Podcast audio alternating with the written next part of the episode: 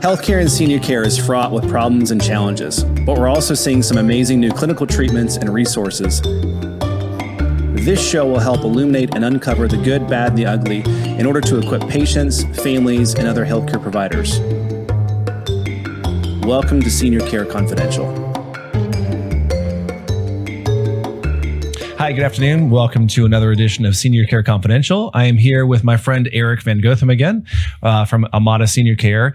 And I have him on today because while I get to bill insurance and I'm pretty well versed in that area, on the medical side of things, the side of things that I'm not really that well versed on is the actual long-term care insurance side. So we do get requests from time to time from long-term care insurance policies who are asking for clinical documentation from us.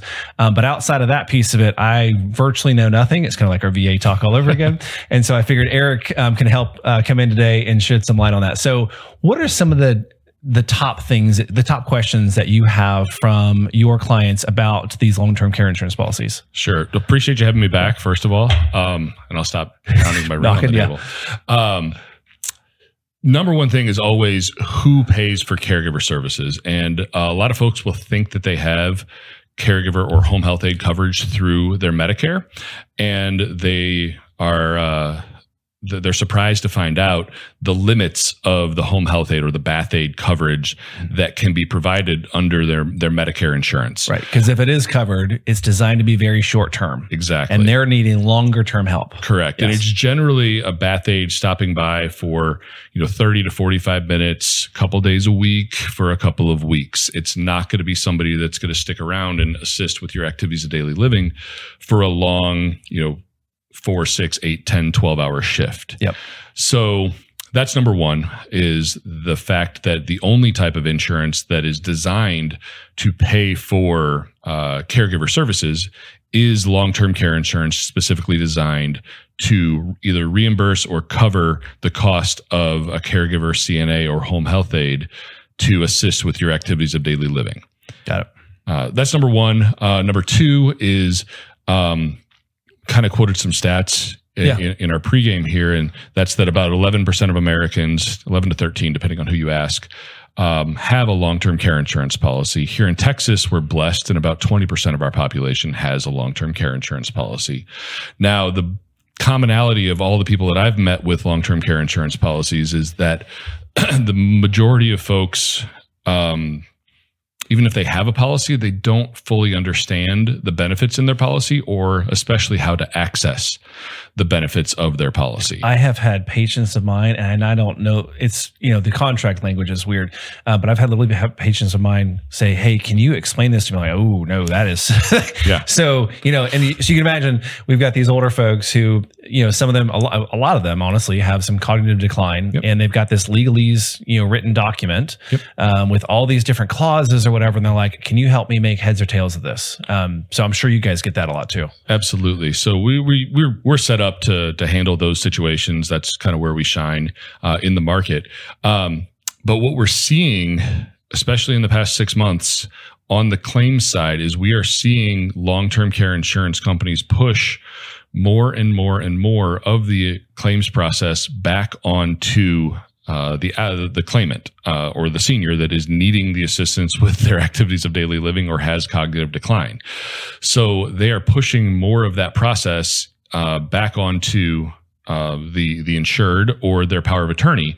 Whereas in a lot of cases, agencies like mine were assisting people through the process because it is so convoluted. Got it. Okay. So they're creating more barriers for them to actually access it. Is it what it seems like? That's what it feels like. Whether it was an intentional or not, sure. if they're not allowing the agencies to kind of help quarterback it and help guide them through the process, they're now not allowing y'all to do as much of the back end work to help them access it. Absolutely. And that appears to be one of their strategies. Of course, I'm not in their board meeting, so I don't know exactly where the strategy lies, but there are... rate increase letters that go out on a fairly regular basis. When you bought a long-term care insurance policy, Because today we want to focus on people that have existing long-term care insurance policies, not necessarily folks that are looking to buy new long-term care coverage. So folks that, they bought a policy in, 2006, 2003, 1999, 2012, whatever it was, generally the policies that were being sold at that time were traditional long-term care insurance, where you're buying a bucket of money, where at the time you need care, there's this bucket of money out there, and let's say it's $100,000, $300,000, whatever it is. And if you want to access that bucket of money at some point, you have to pay these premiums, and you pay your premiums on a monthly basis, an annual basis, et cetera. And you pay them all the way up until the time that you become claim eligible. And becoming claim eligible is another really big question for folks, because they'll come to me and they'll tell me all the things that they need help with, that they need help getting to the doctor, remembering to take their medication. They can't stand and cook a meal. We need somebody to do meal preparation for us.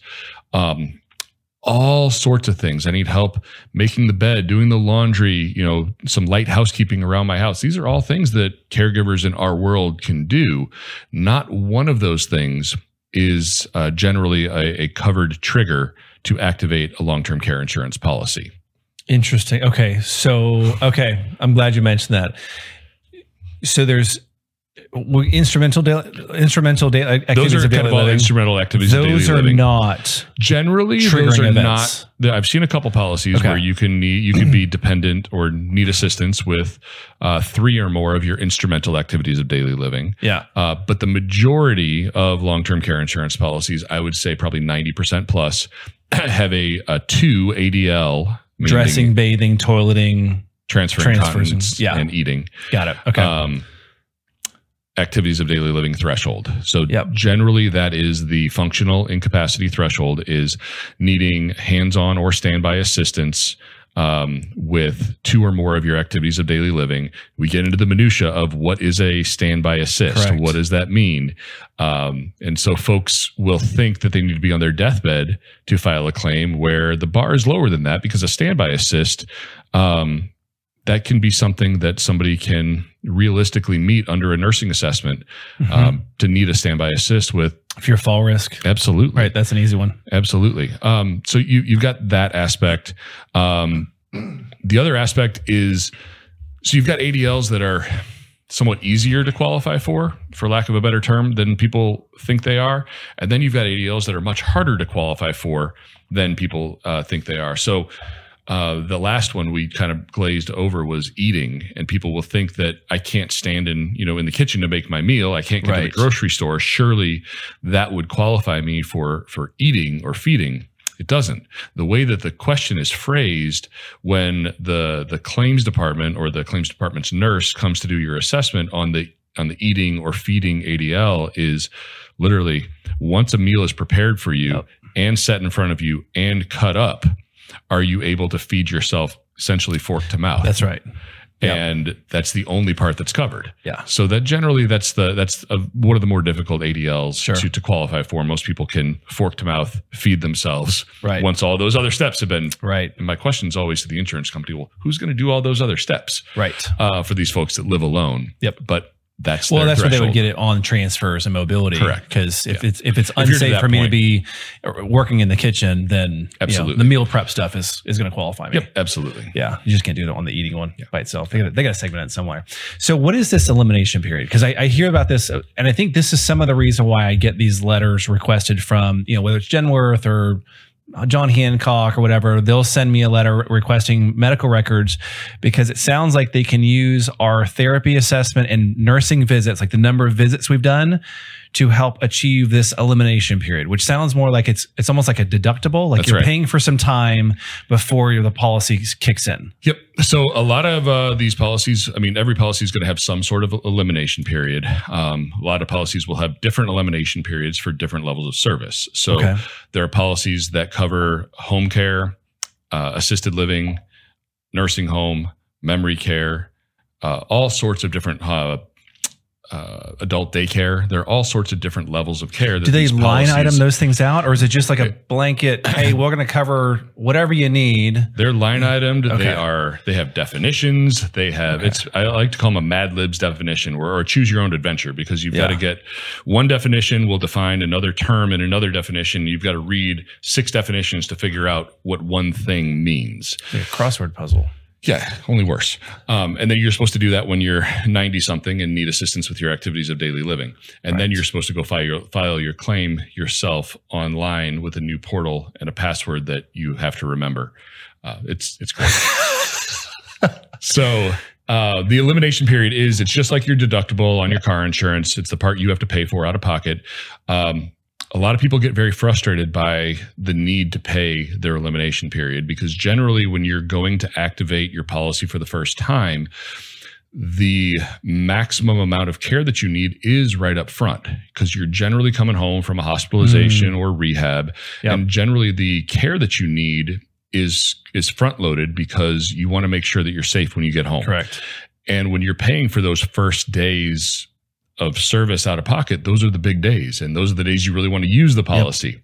Yep. But you've got to remember, these policies are designed to be long-term care. They're not designed necessarily to be short-term care. Sure. So once you meet that threshold and you access the benefits of your policy, then you should have, hopefully, depending on what you bought, really good, consistent benefits over the long haul. Okay. So let me ask you this. Let's scenario. So let's say I fall and break a hip, got to go to the hospital, have surgery, go to rehab.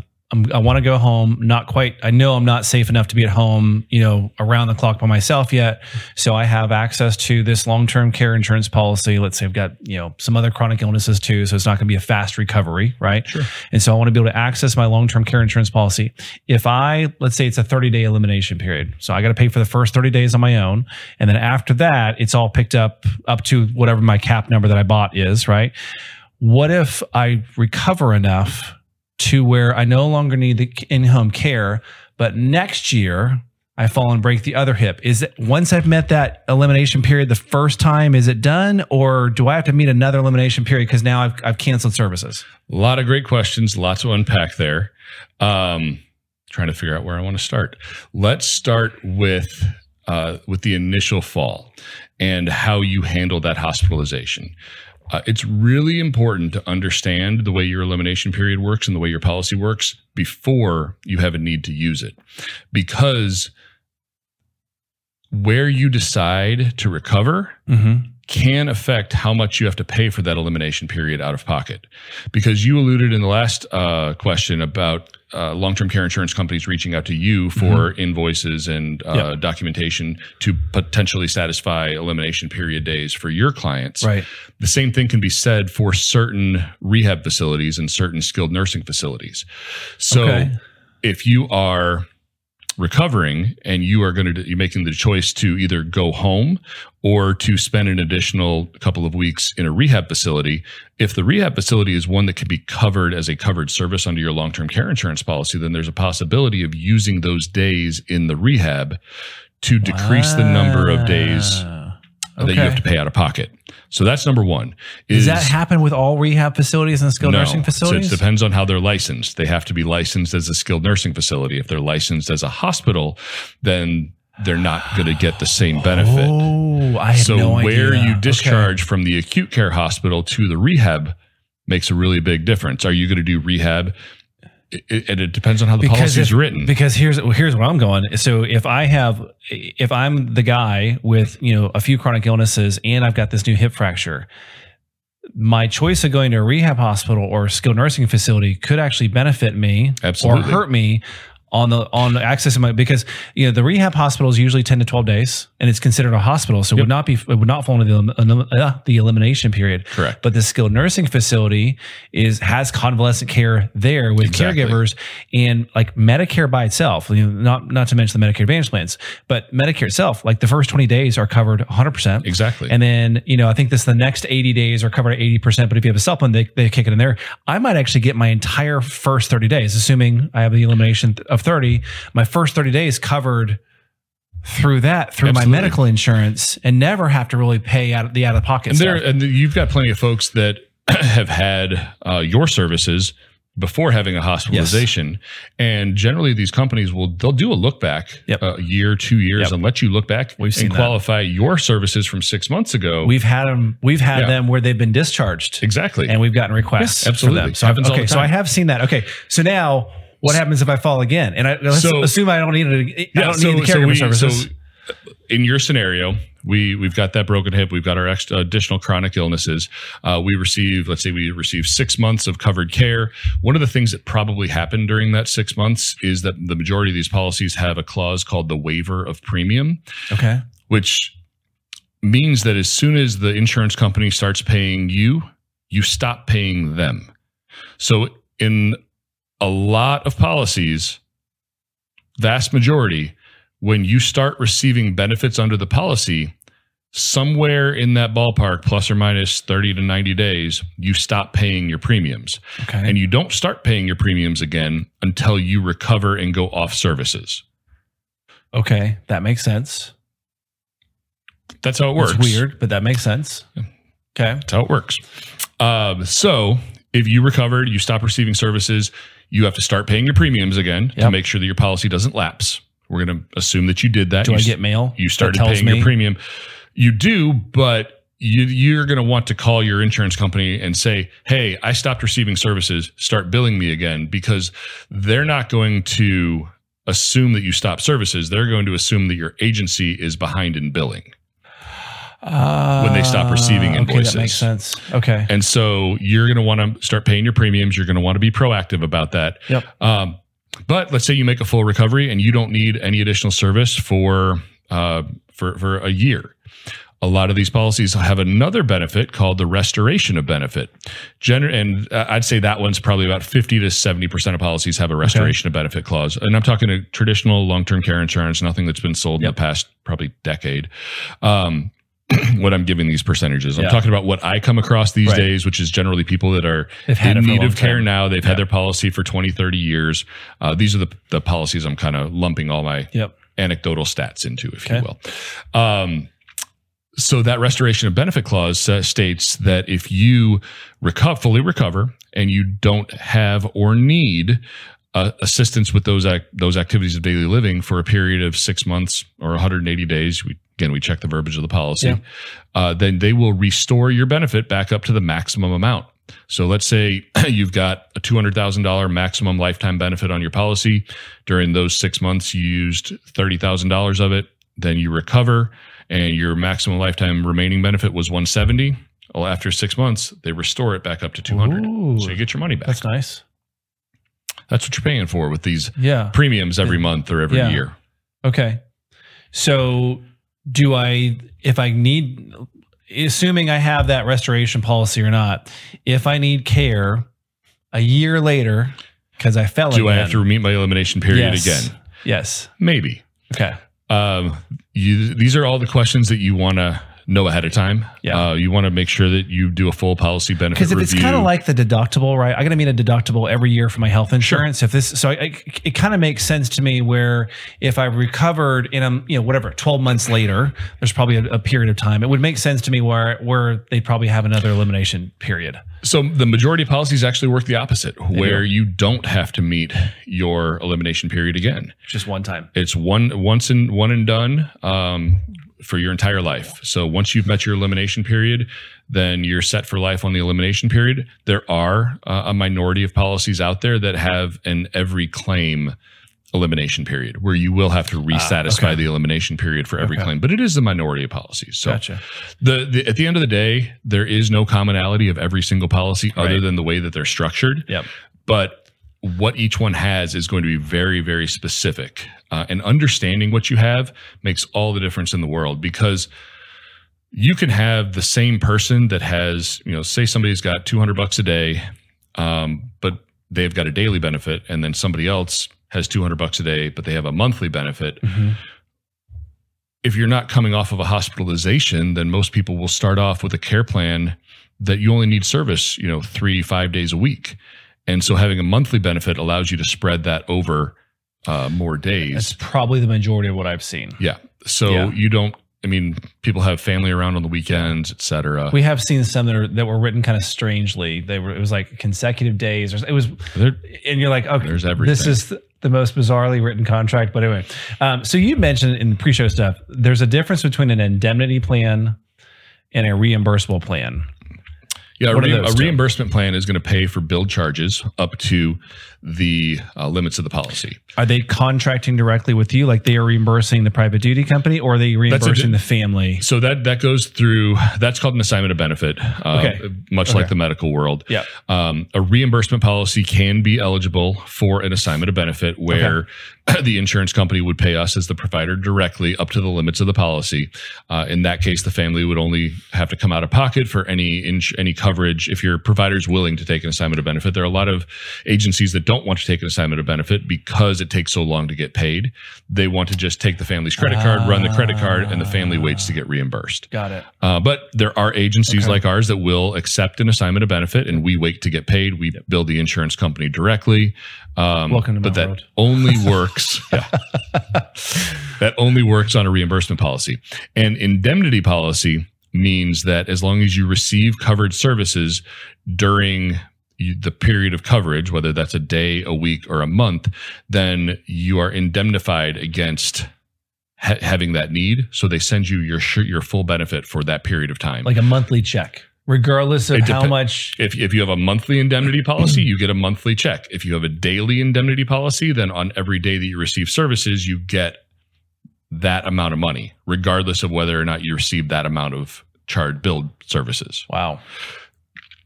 It gets even more convoluted because now there are, when they're doing these rate increases, they're giving you options and they're changing the terms of your contract every time they send out one of these rate increases.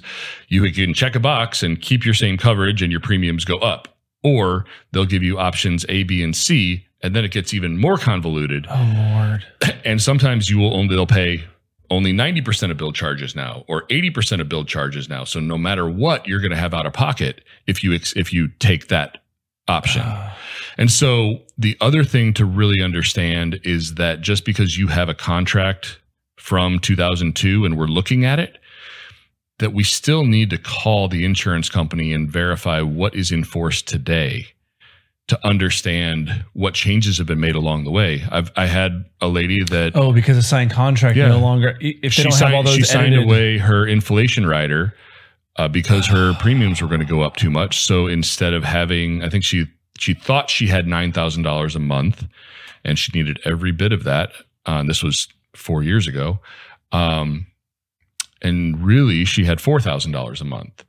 And so that delta of $5,000 a month made a really big difference in the way they were able to care for her. Wow. Yeah. So it's really important to understand what you have and to understand it before you need it. Okay, so this goes back to our VA conversation about how convoluted some of this stuff is. Oh, yeah. Who do they go to? So if they're, I mean, if Mr. and Mrs. Smith are on their own, like the kids are maybe not involved, they've got their own careers or whatever, and they're trying to navigate all this kind of stuff. There is just, it's so... There's so many details and there's so many legalese things. And where do they go to get assistance with this? So a lot of folks will go to the agent that sold them the policy. A lot of times these folks, their agent is no longer selling insurance. Yep. So it'll be, they're called orphan policies within the industry. That's a great place to start. You definitely want to have a relationship with your carrier and your sales agent. The problem with that is that those folks know how to sell the policy from a conceptual point of view.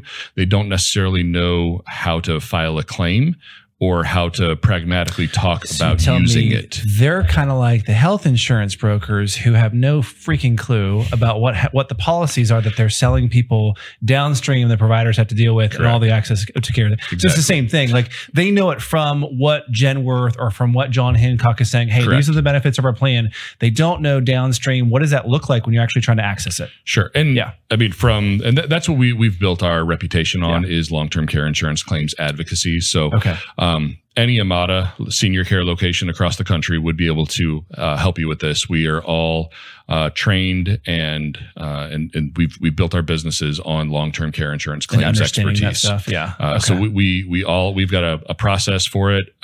Personally, this is how I've built our whole business. So got it. Not so to give away the keys to the kingdom. No, but. I gotcha. So if we have local residents here or families here who have a long-term care insurance policy they may or may not understand, or they just want to go, hey, we're trying to be proactive and kind of understand what we have so that when and if something happens for mom or dad, we kind of have our ducks in a row and kind of understand what kind of care we can access. They can contact you. Oh, absolutely. I mean, my personal goal is to review every single long-term care insurance policy in my service area before they ever need to use it. There you go. I do that visit for free. We don't bill for that. But the whole point is understanding what you have before you need to use it makes all the difference in the world. And I'm going to say this again. I completely agree. Not from the broker side. Yeah. You have to understand it from the provider side because the providers are actually the ones who you're going to look to eventually to provide care. It's the same thing on the long-term care insurance side on for y'all and the health insurance side on mine. Yep. The brokers only know limited information that the actual insurance companies are giving them. They have no idea the impacts of those things long-term. So the best people to talk to in terms of what am I actually paying for is actually your providers. Yeah, and we're the folks that are filing claims every day. Correct. So, I mean, I can tell you the nuanced differences of what I've seen in the claims process with the same carrier over the past 6 months because I've filed 6 different claims with that carrier. Right. And I've seen the process change, and I see it change month to month, week to week sometimes. We do too. So I can identify those things because we're actually the ones doing the process. That's right. That's right. Very good. Okay. And one last time, I know we did this last time. Yeah. How do people get in touch with you? Cell phone's best. Okay. My cell phone is 334-663-2333. And then online, it's Amada Senior Care. It's just Amada Dallas. Amada Dallas. There you go. AmadaDallas.com. Got it. That'll redirect everything you need from us. Awesome. Yeah. Well, you'll be getting on my calls for these long-term care insurance policies. Well, I appreciate you having me back. Yeah. Thanks, man. Appreciate it. All right. Bye.